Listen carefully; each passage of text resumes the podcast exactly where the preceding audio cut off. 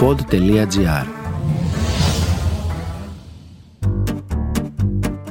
Γεια σας, είμαι η Ανίτα Ζάχου και ακούτε το podcast Ελέας Έλεον. Ένα podcast για τους λάτρες της γαστρονομίας, για όλους εσάς που θέλετε να γνωρίσετε το γνωστό άγνωστο πρωταγωνιστή της καθημερινής μας διατροφής.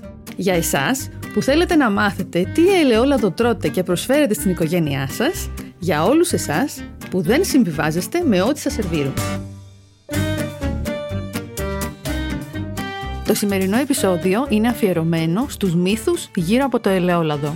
Σε όλες εκείνες τις λάθος πληροφορίες που ανακυκλώνονται εδώ και πολλά χρόνια, αλλά και σε κάποιες αλήθειες που πιθανά δεν γνωρίζετε. Σε πολλά από τα σεμινάρια που παραδίδω, ακούω τους συμμετέχοντες να μιλούν μεταξύ τους και να υπερασπίζονται με πάθος πολλές λάθος πληροφορίες σχετικά με το ελαιόλαδο.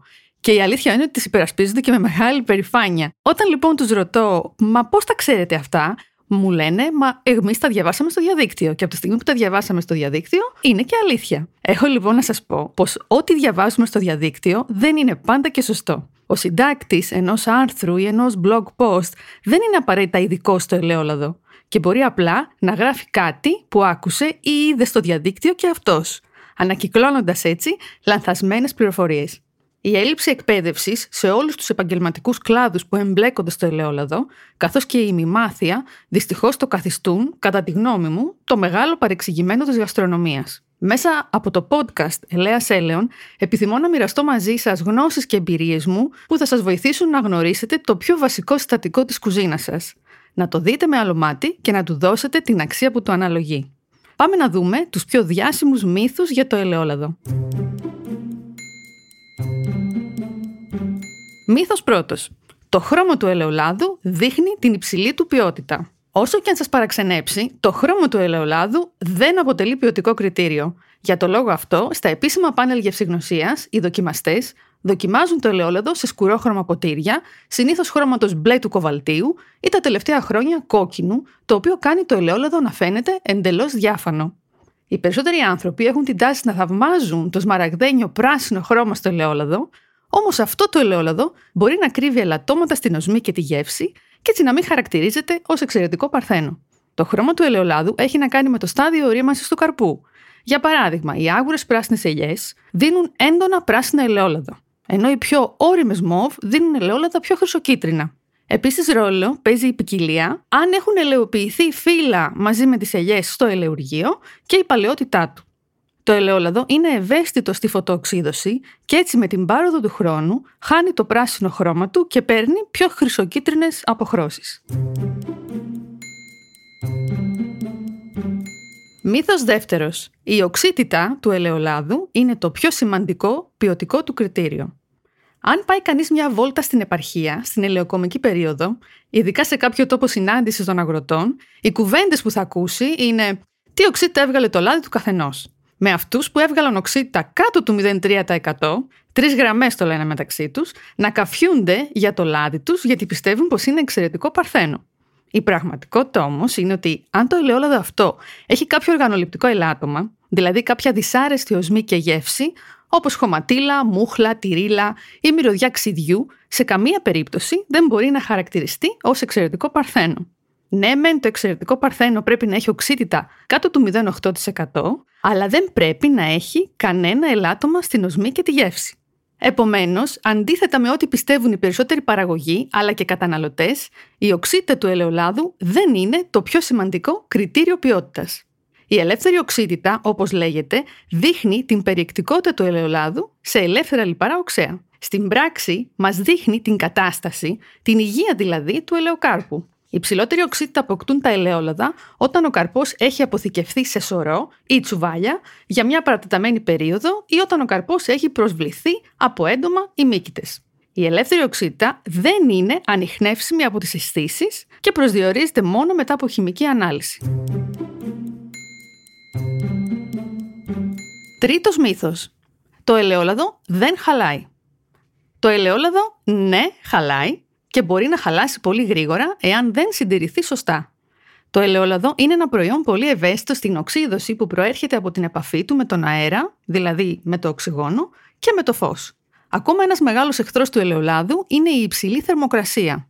Επομένως, προμηθευόμαστε μικρές ποσότητες ελαιολάδου και τις διατηρούμε σε σκοτεινό και δροσερό μέρος.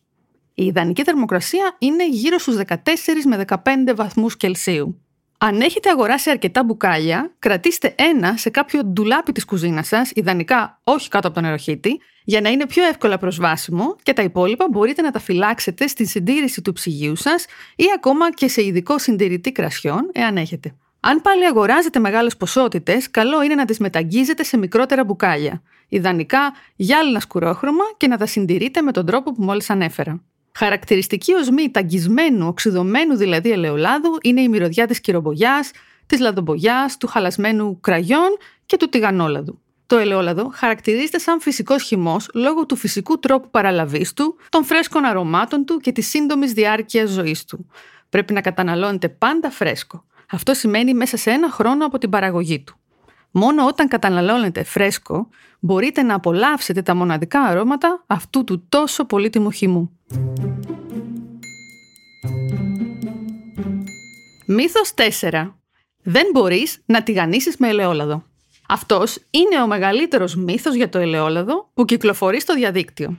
Φυσικά και μπορούμε να τηγανίσουμε με ελαιόλαδο. Λόγω της υψηλής του περιεκτικότητας σε αντιοξυδοτικά, μονοακόριστα λιπαρά οξέα και βιταμίνη ε, το ελαιόλαδο διατηρεί τη σύστασή του σε υψηλές θερμοκρασίες και δεν αποδομείται εύκολα, δημιουργώντας επιβλαβή για την υγεία υποπροϊόντα. Η πιο κατάλληλη θερμοκρασία τηγανίσματος είναι οι 180 βαθμοί Κελσίου, όπου το φαγητό μαγειρεύεται χωρίς να καίγεται. Το εξαιρετικό παρθένο ελαιόλαδο είναι το μόνο φυτικό έλαιο που μπορεί να χρησιμοποιηθεί μέχρι και για 4 έως 5 τηγανίσματα, με την προϋπόθεση ότι δεν θα αφήσουμε τη θερμοκρασία να υπερβεί τους 220 βαθμούς Κελσίου. Θα αφαιρούμε κάθε φορά τα υπολείμματα της τηγανισμένης τροφής και θα αποθηκεύουμε σε γυάλινο δοχείο. Αν δεν έχετε φριτέζα με ρυθμιζόμενη θερμοκρασία, θα χρειαστείτε ένα θερμόμετρο για να ελέγχετε τη θερμοκρασία πριν τοποθετήσετε το φαγητό στο τηγάνι, αλλά και κατά τη διάρκεια.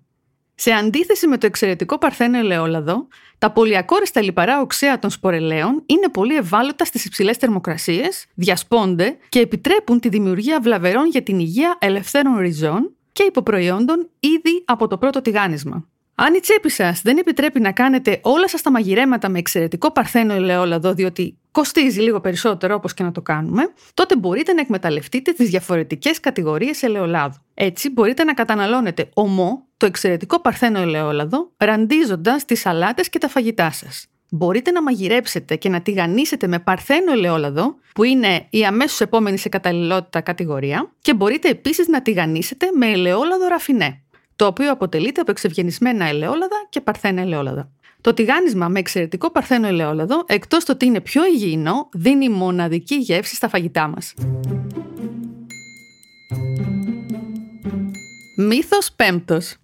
Το χύμα ελαιόλαδο σε τενεκέ από το χωριό είναι το καλύτερο. Η αγορά χύμα ελαιολάδου σε ανώνυμο τενεκέ δυστυχώς είναι μια συνήθεια τόσο βαθιά ριζωμένη μέσα μας που θα πάρει πολλά χρόνια να απαλλαγούμε από αυτή και είναι η βασική αιτία που δεν μπορούμε σαν λαός να αλλάξουμε την ελαιοκουλτούρα μας. Αν πεις σε κάποιον δώσε 20 ευρώ να πάρεις ένα μπουκάλι κρασί, θα το κάνει με μεγάλη ευκολία και ας ξέρει ότι θα το καταναλώσει μέσα σε ένα βράδυ. Αν πεις στο ίδιο άτομο να δώσει 20 ευρώ για να πάρει ένα μπουκάλι εμφιαλωμένο ελαιόλαδο, θα σου πει είσαι τρελός, θα δώσω 30 και θα πάρω 5 λίτρα σε τενεκέ. Το τι ποιότητα ή ποικιλία ελαιολάδου είναι η μία περίπτωση και τι η άλλη δεν θα το σκεφτεί καν. Ούτε θα σκεφτεί ότι το μπουκάλι κρασί θα το πιει σε ένα βράδυ, ενώ το ελαιόλαδο θα το καταναλώσει σε μεγαλύτερο διάστημα. Αυτό ήταν ένα μικρό παράδειγμα για να δούμε πώς αντιμετωπίζουμε σαν λαός το ελαιόλαδο.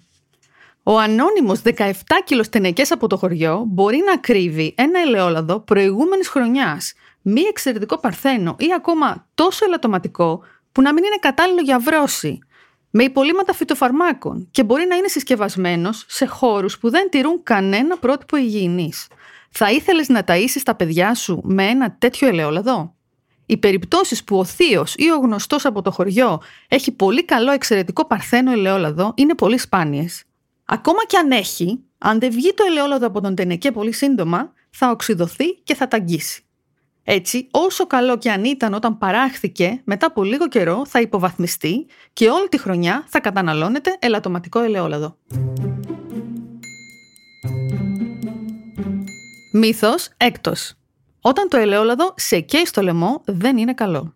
Μέγα λάθος. Στην πραγματικότητα ισχύει το ακριβώς αντίθετο. Αυτό το κάψιμο ή γαργάλιμα που μπορεί να νιώσει κανείς στο λαιμό προέρχεται από την ύπαρξη φαινολικών, αντιοξυδοτικών δηλαδή συστατικών στο ελαιόλαδο και συγκεκριμένα μιας ουσίας που λέγεται ελαιοκανθάλη.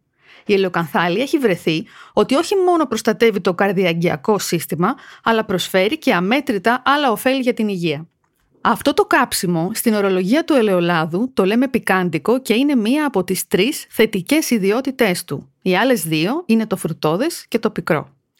Είναι χαρακτηριστική ιδιότητα ελαίων που παράγονται στην αρχή της ελαιοκομικής περίοδου, κυρίως από πράσινες ελιές και γίνεται αντιληπτή σε όλη τη στοματική κοιλότητα, αλλά κυρίως ψηλά στο λαιμό σαν κάψιμο και εξαλείφεται λίγα δευτερόλεπτα μετά την δοκιμή.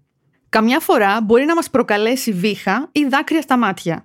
Δεν πρέπει να συγχαίουμε αυτή την αίσθηση με εκείνη του ταγισμένου ελαιολάδου, όπου εκεί το κάψιμο είναι πιο αισθητό, πιο χαμηλά στο λαιμό και κοντά στο στέρνο. Είναι πολύ ενοχλητικό και διατηρείται για πολύ περισσότερο χρόνο, αφήνοντας μια άσχημη επίγευση και καούρα.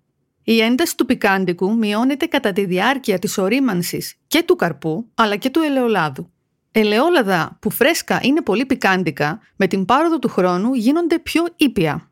Πολλοί, επειδή δεν τους αρέσει αυτή η πικάντικη αίσθηση, το φρέσκο ελαιόλαδο το καταναλώνουν ένα χρόνο μετά που θα είναι λιγότερο πικάντικο.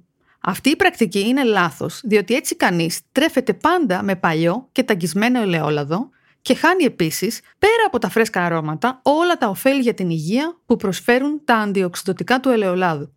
Μια λύση είναι πιθανά να στραφεί κανείς σε ποικιλίες ελαιολάδου πιο γλυκές και λιγότερο πικάντικες. Μύθος 7.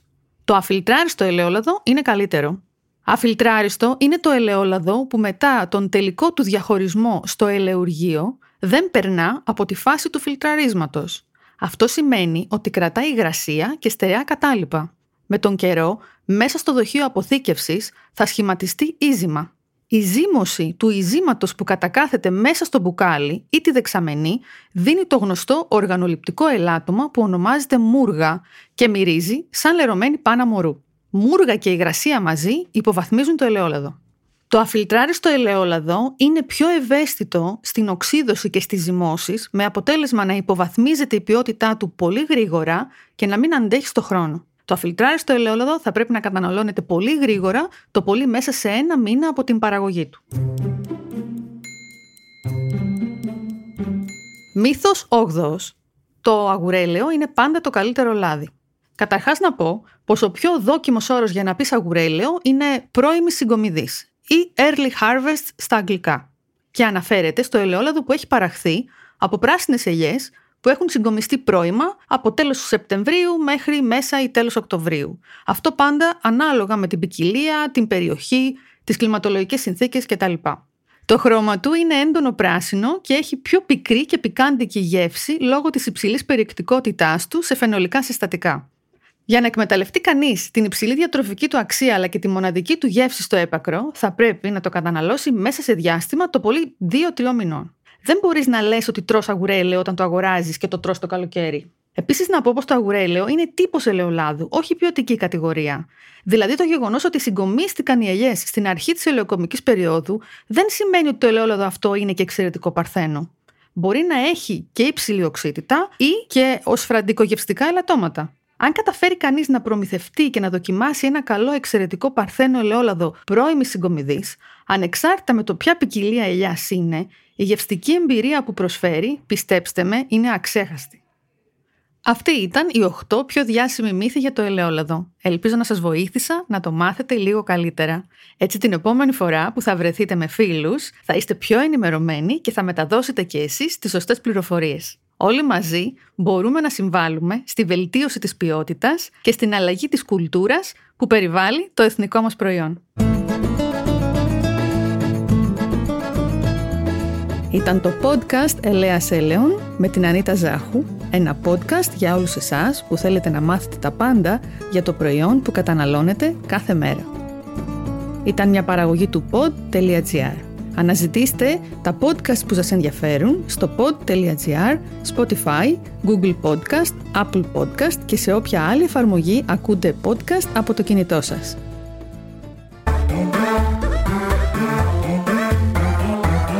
pod.gr.